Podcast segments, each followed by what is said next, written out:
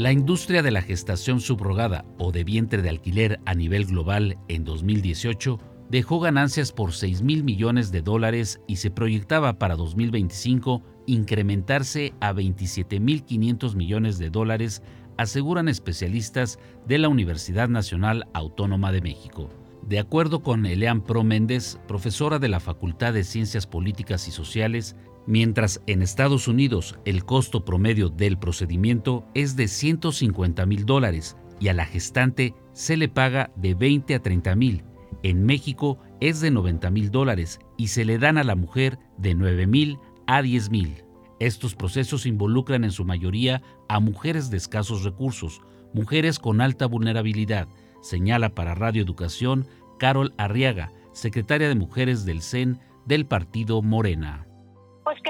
Efectivamente hay empresas que se dedican a explotar a las mujeres y así como hay trata de personas con fines sexuales y de trabajo forzado, pues también hay una industria con ganancias muy lucrativas que ofrece este servicio. Parejas que no pueden por una u otra razón tener hijos y que generalmente son personas con un alto poder adquisitivo y las eh, mujeres que utilizan como incubadoras, que son utilizadas como receptáculos procreadores, pues son mujeres de escasos recursos. Entonces hay una afectación claramente por sexo, pero también eh, hay un tema económico y de discriminación y de desigualdad económica muy fuerte que impacta negativamente a nivel mundial a las mujeres. La gestión subrogada o vientre de alquiler es una práctica que involucra a mujeres de naciones en desarrollo Aquí, en México, Tijuana es una localidad donde se busca mujeres en edad reproductiva y aprovechan la cercanía con los Estados Unidos porque la condición es que su estancia durante todo su embarazo deberá ser en el domicilio de quien las contrata. Esto implica riesgos para la mujer en su salud física y mental hay personas se dedican exclusivamente a ver mujeres en, edad reproductiva, con buenas condiciones de salud, con una precariedad económica, se les oferta esta posibilidad y realmente el apoyo económico que se les da suele ser mínimo para el impacto físico que tiene un, un embarazo, inclusive los riesgos son altísimos, ¿no? además del de, riesgo natural que hay, eh, la depresión postparto, que de la que poco se habla, hay un caso en Europa del Este donde justamente una mujer, me parece que fue de Polonia, tuvo el hijo de una pareja y resultó que el niño nació con síndrome de Down. Y entonces cuando la pareja se entera que nace el niño con síndrome de Down, pues ya no lo quiere. El cuerpo de, de una mujer no debe de tomarse por ninguna razón como una mercancía, no podemos ser objeto del mercado y estar sujetas a las leyes de la oferta y la demanda. Y es verdaderamente una, una vergüenza que se esté lucrando y que se estén enriqueciendo a costa del cuerpo y la salud de las mujeres y especialmente de las mujeres más pobres.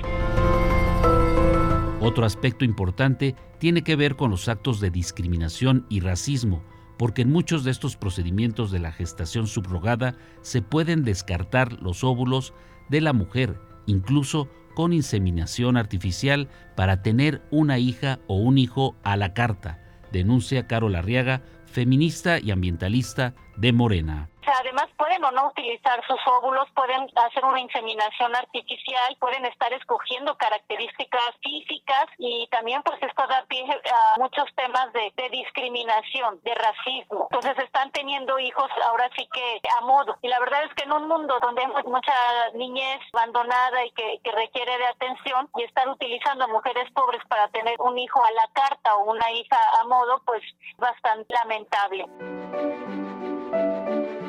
Especialistas de la UNAM señalan que hay poca información sobre la gestación subrogada, pero se sabe que en Sinaloa se registraron 26 nacimientos de ese tipo de 2016 a 2019 y en Tabasco se contabiliza una cifra similar. En este último estado, el proceso de vientre de alquiler es legal desde 1997 y en 2013 lo hizo Sinaloa.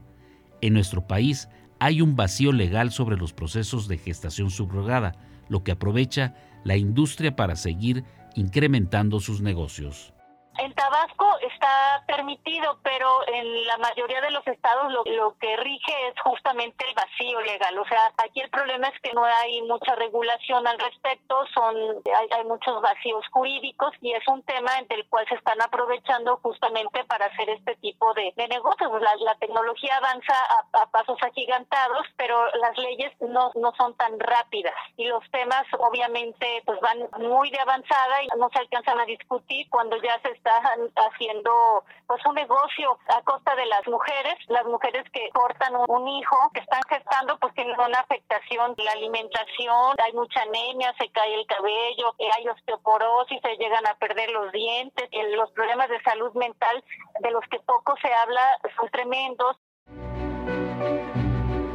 Lo cierto señala Carol Arriaga, secretaria de Mujeres del CEN de Morena, que su partido impulsará en los congresos locales y en el Congreso de la Unión la prohibición del vientre de alquiler. Las mujeres no pueden rentar sus cuerpos a cambio de una cantidad de dinero que les permita a veces ni siquiera vivir bien, sino sobrevivir es un tema que se tiene que tratar con las personas especialistas, con las feministas, con los profesionistas médicos, tomar experiencias que hay en otros países, darlas a conocer aquí y por supuesto tratar el tema con todas las bancadas, especialmente con las de Morena. Pero sí es importante partir de que esto no puede ser un negocio, que esto tiene que ser una posibilidad que si se va a permitir, pues no puede ser en términos de alquiler y de rentar los cuerpos de las mujeres como incubadoras, sino que en todo caso tendría que ser una donación y por supuesto que no podemos permitir que sea la forma de subsistir ante situaciones de morbilidad, ante situaciones económicas muy precarias, para que una mujer pueda vivir durante un año y después la mujer queda otra vez en el desamparo. Para Pulso de Radio Educación, Rafael González Domínguez.